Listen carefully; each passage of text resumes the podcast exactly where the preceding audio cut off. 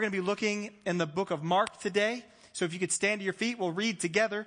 As you're standing, Mark is the ESPN Sports Center of the Gospels. And so it is action packed and it is passionate and it is high points and he goes hard. And so read it that way. No, just kidding. Just read it together. Just read it together. Are you ready? Then Jesus' mother and brothers arrived. Standing outside, they sent someone in to call him. A crowd was sitting around him and they told him, Your mother and brothers are looking you are my brother, my brothers. Yes. Then he looked at those seated in the circle around him and said, Here are my mother and my brothers. Whoever does God's will is my mother and my sister and mother. This is God's word to us. Father, help us today to catch your dream for family in Jesus' name. Amen. You may be seated. My goal today is to talk about God's dream for family and to highlight how there is both a family that we're born into and then there's a family that we're brought into in Jesus. The family that we're born into, we clearly would have very little control over.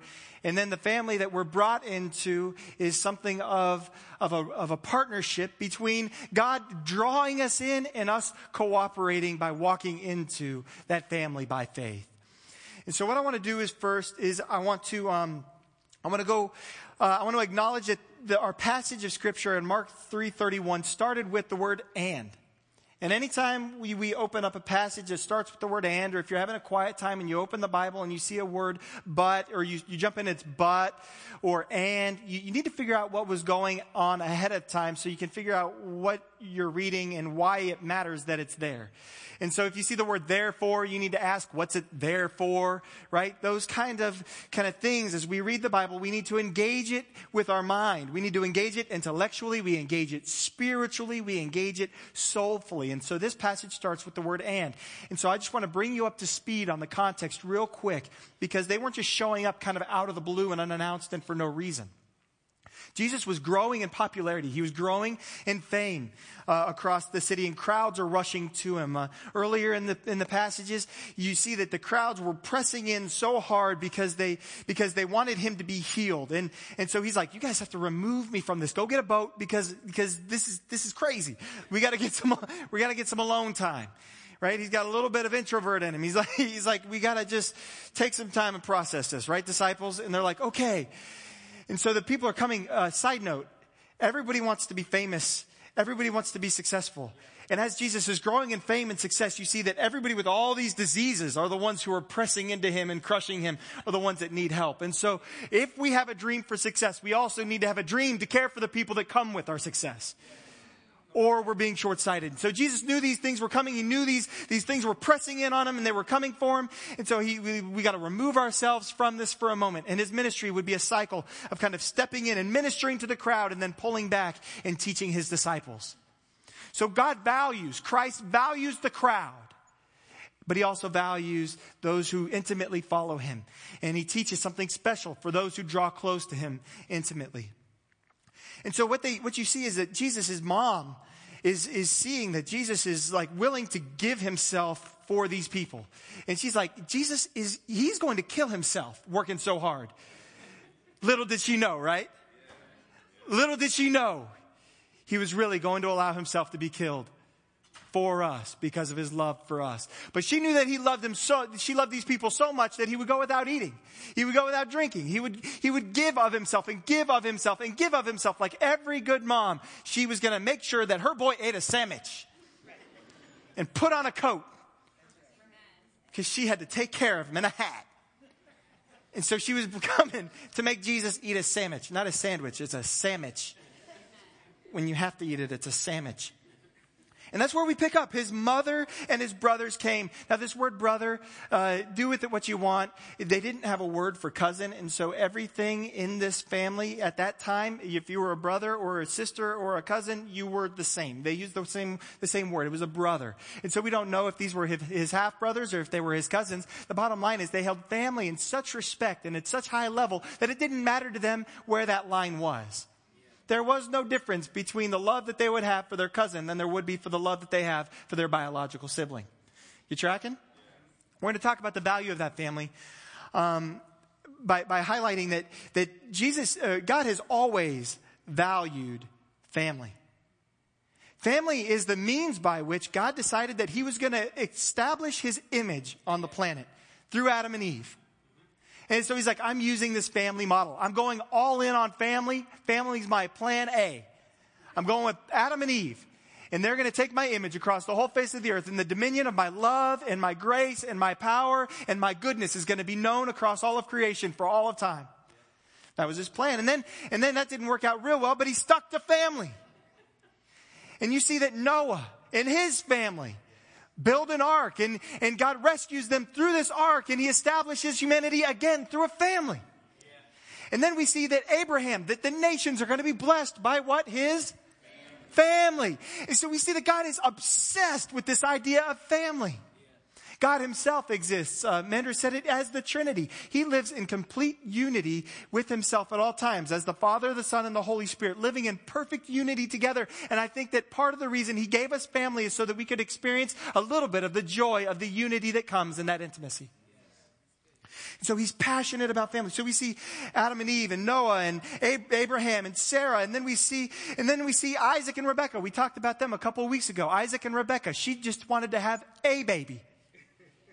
And they had one baby in mind, maybe some grandbabies in mind, but God had nations in mind. And so when we think, when we think about a person, God's thinking about a people. When we think about a baby, God's thinking about generations. And then we see that uh, when God Himself chose to enter His own creation, when Jesus decided, hey, I'm going to come and I'm going to establish what I look like in the flesh for my people, He chose to come through a Oh, JC, you're the only one. When God wanted to establish himself for us about what God looks like in the flesh, he decided to do so through so how do you think that God would want to do it today through us? Maybe through family. family. God, this thing about Adam, uh, about Joseph and Mary blows my mind. Because if I was God and I could establish who I am and how I am to, to all of creation, I'm probably not coming as a baby to a young mama and to a carpenter. But he chose to come through family. He chose to come through ordinary family at that. Through ordinary family, the glory of God was made known to all the earth for all of history through all of creation would, would look back and see that it was through family that God decided to bless the earth. And that to me is extraordinary. This value of family was held very closely by the Jewish people and by the Hebrew culture. And family was something that was held very, very high. In fact, that's why, that's why it was such a big deal that Sarah and Rebecca and Elizabeth and others were barren. It's because we exist to have family. And so if you don't have family, something's wrong, something's awry, something's amiss. And there was something about family that they knew God loved, and they knew like, two and a half of the commandments are about family. You've got, you've got, um, You've got honor your mother and father, and that comes with the promise that it'll be well for you.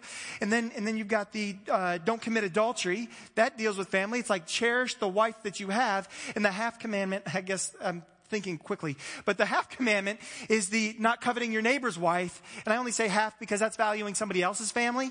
And it's kind of the same thing as not committing adultery. Because if it's your neighbor's wife, if you covet your neighbor's wife, it's going to lead to adultery. He's just dealing with your heart issue dealing with other people's families. So now, not only do you value your own spouse, but you value the spouse of other people.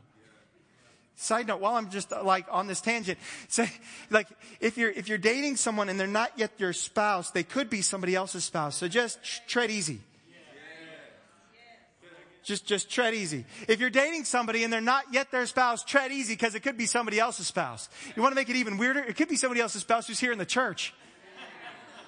Oh, we'll just, we'll just move on. Family's important.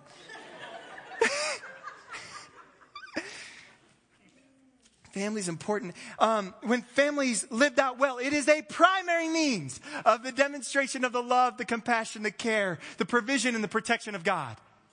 It is a primary means of us understanding the heart of God towards us when family is functioning well. Family is the primary and the starting place for all of discipleship to happen. Discipleship isn't something where we look outside and we're like, oh, I must go and make all these other disciples out there. Hark. Sterling calls. Your little baby crying in the middle of the night. That's, that's discipleship, crying out. Is your baby crying out, disciple me, daddy? Go to sleep. I'll teach you how to sleep right now. This is what, this is what we're going to learn right now. We're going to learn some respect.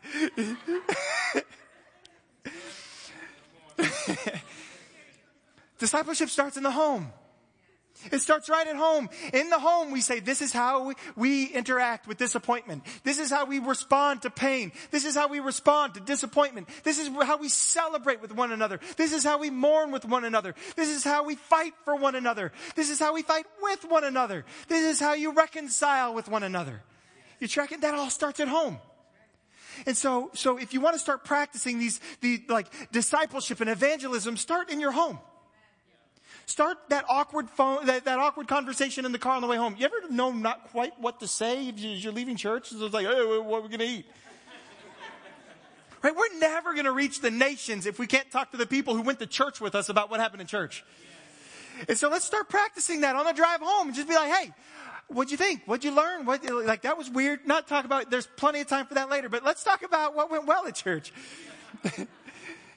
Right? That illustration didn't work. Let's not talk about that. Let's talk about what did work. What did you learn? What did the Holy Spirit say to you? I love hearing what Megan hears from the Holy Spirit while I'm ministering. I, you know, sometimes it's like, wow, I didn't say any of those things. that is awesome. The Holy Spirit was really speaking to you, you know, and, you know, she, she's like, really, God confirmed these things. That is fantastic. Uh, any comments on my sermon? Help me? Uh, just a, just a side note, this doesn't, it, it, just don't give your best to the, don't give your all to the world. Definitely give, give it your, give it your attention. Give it your full. Don't, don't, don't halfway it at work. Halfway it. You guys thought something else. Don't, not me. Don't halfway it at work, but, but give your all to your family. Give it all to them. Give them your creativity. I'm challenged. Uh, there was a time where I was making lots and lots of videos uh, as a part of my job, and I was like, "Why am I making all? I'm using up all my creativity. So by the time I get home, I don't even want to play with Play-Doh." Right? And it was like, wait a second, I'm creative. And somebody actually helped me. They were like, hey, you're really creative. Your family must really, your family must really get a kick out of it. Yeah. They really enjoy the videos I make for work. I was like, oh, maybe I should use this creativity in our home.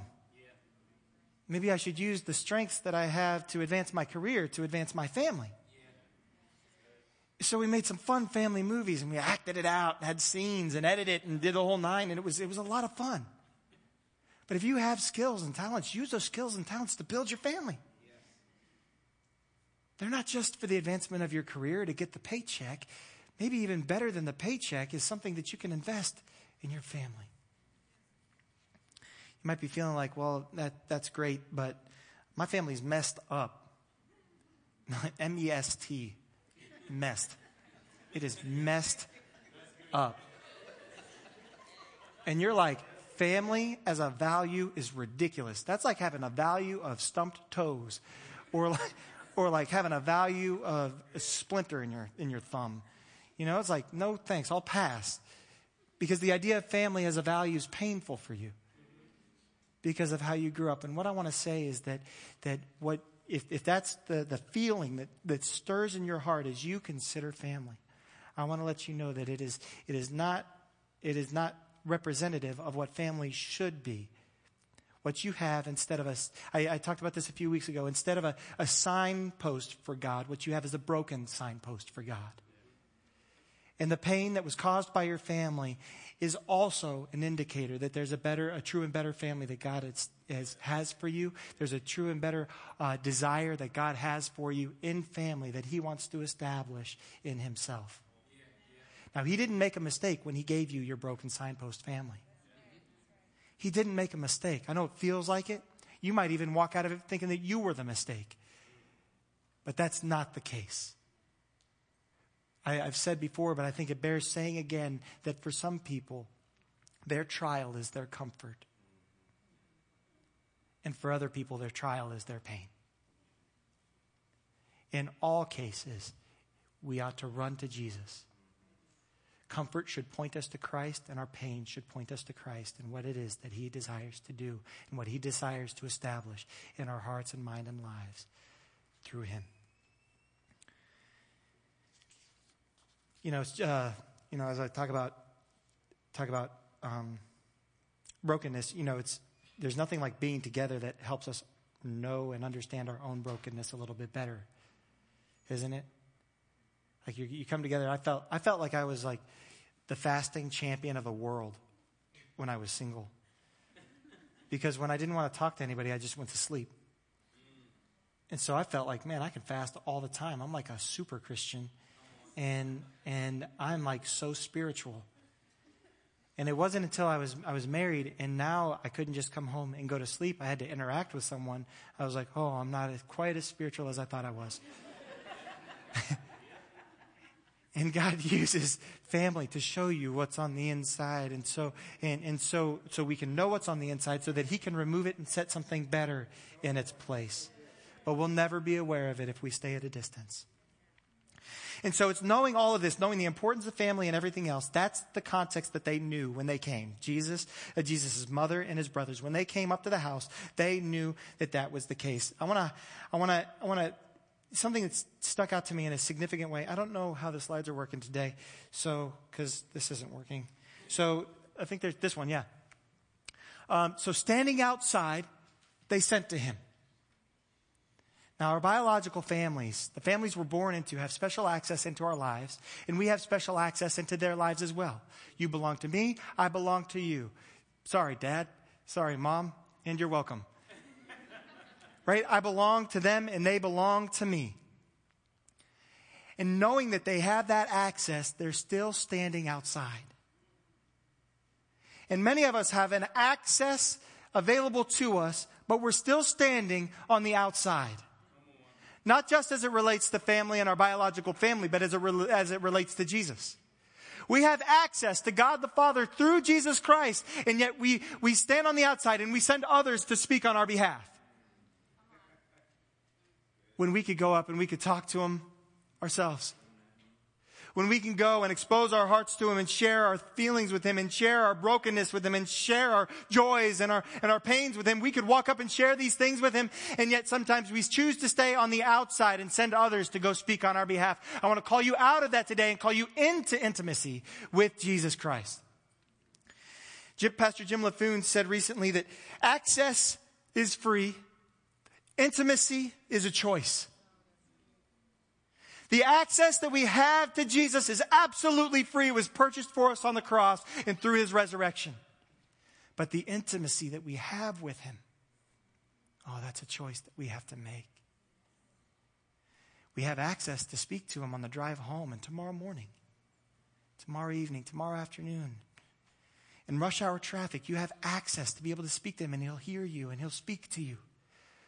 The only question is whether or not you're going to take take advantage of that access and cultivate intimacy. Intimacy uh, with Jesus and also in any relationship that you're in is often spelled T I M E. Intimacy. T I M E. Are you giving time to Jesus or to one another necessary for the intimacy? If intimacy is eluding you then maybe it's, it's time to, to lean in and to give it and to give it time. To confront those feelings of, of, of inadequacy or, or a sense that you might be rejected. And so they send in this message and, and they get this message to Jesus and they're like, hey, Jesus, your mom and your brothers are outside and uh, they got sandwiches and your mom has a hat in her hand and she looks mad. And And because mamas are always mamas forever, right? And mamas always have a special place in their son's heart. And then, and then Jesus hits the Zach Morris pause button. like it's, and time stops. You guys know Zach Morris? No? Maybe? Very narrow demographic. Um, maybe not, uh, Mr. Rogers. And he stops and looks at the camera. And he's like, hey, friends. Hey, neighbor. Right? And, and so, so every, everything's happening. They're like, hey, Jesus, your mom's up front. Your brothers are there. What do you want to do? And they're like, I know they're really important and they belong to you. And we're just kind of the friends. We're just your posse. They're your family.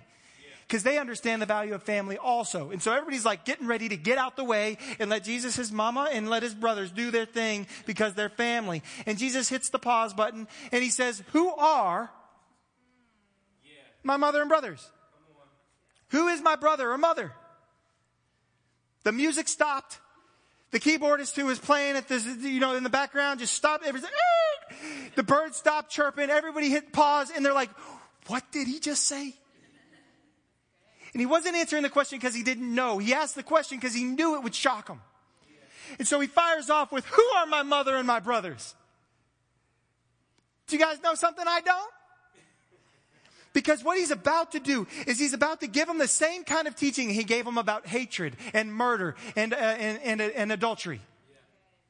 In, in, the, um, in the Sermon on the Mount, Jesus talks about how if, it, if, you, if you even think of a person with malintent, if you call your brother useless, you've already murdered him.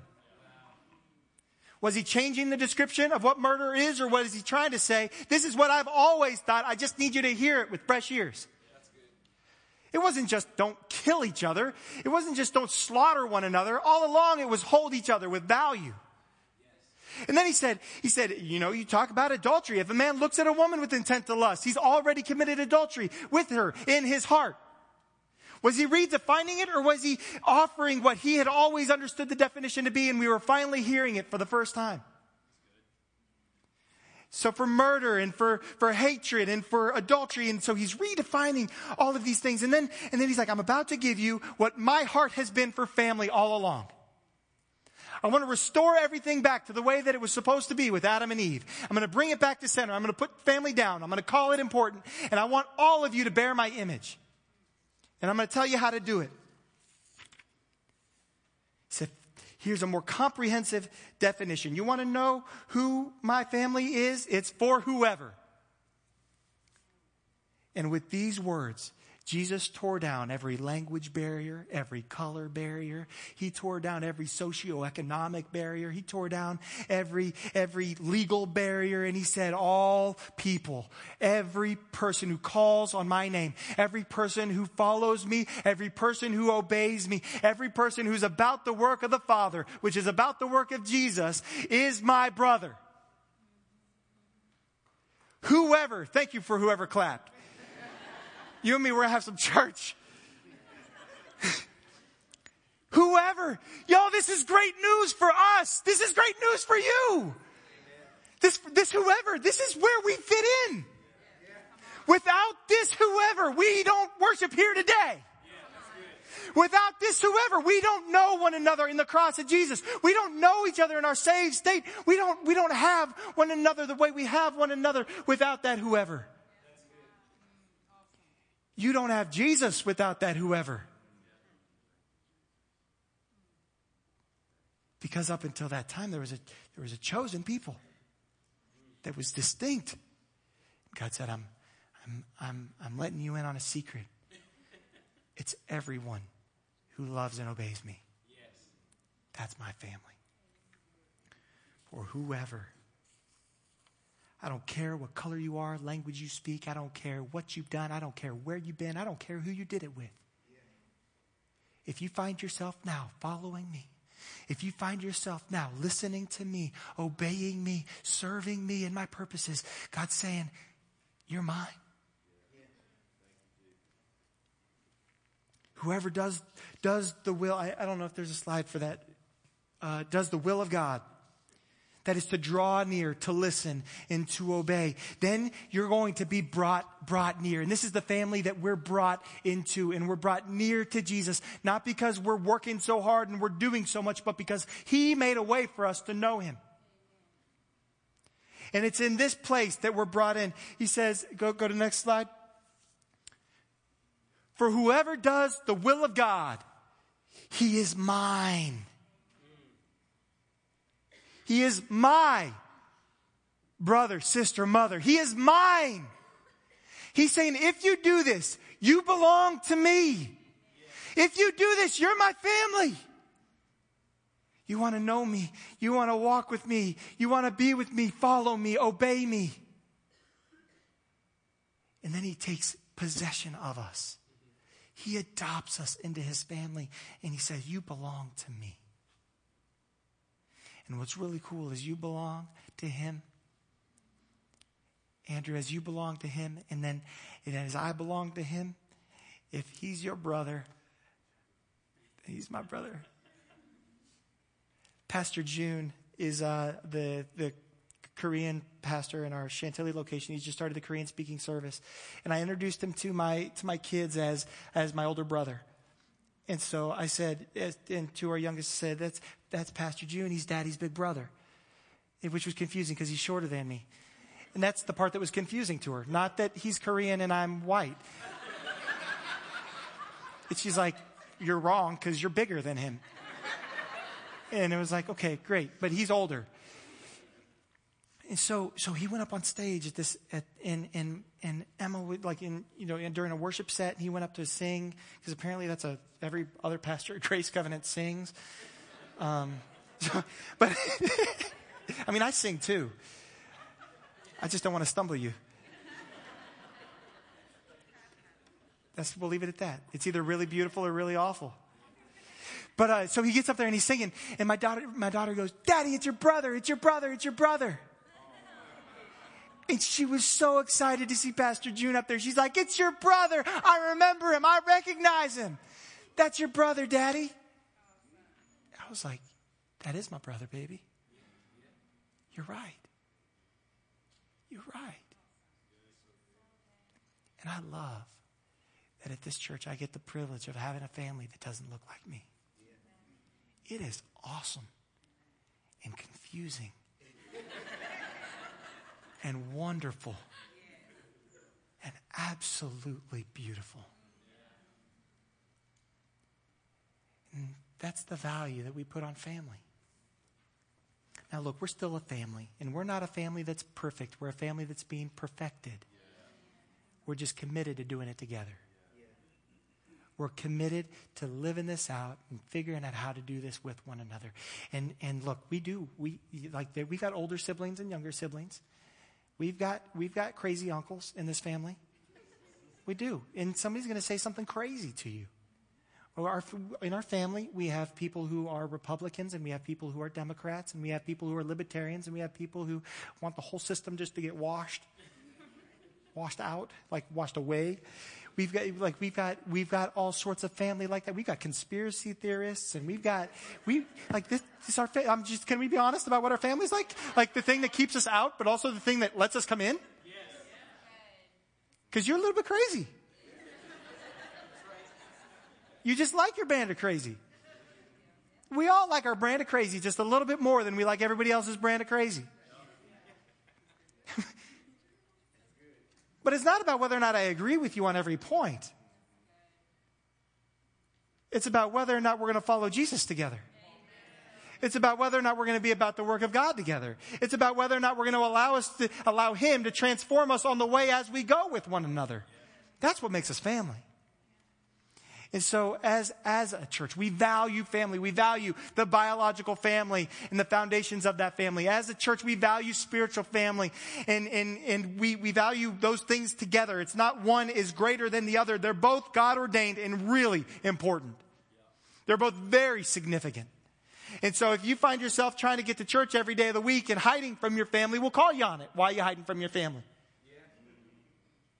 Why, like, that's cool. I like that you're, I like that you want to serve, but go serve your family. Right? And then some of y'all are so, like, you, you gotta, you gotta serve your spiritual family a little bit. It's time to step up and understand the value of this family. It's like Sunday mornings. I mean, this is like, this is family dinner. Hey, you know that, that, that meal, that time, and dur- during the week when you get to see everybody, when everybody gathers, you saw each other in the kitchen kind of passing through. You had each other, there was a moment in the driveway where everybody was running in different directions, where you ran into each other. That's a small group.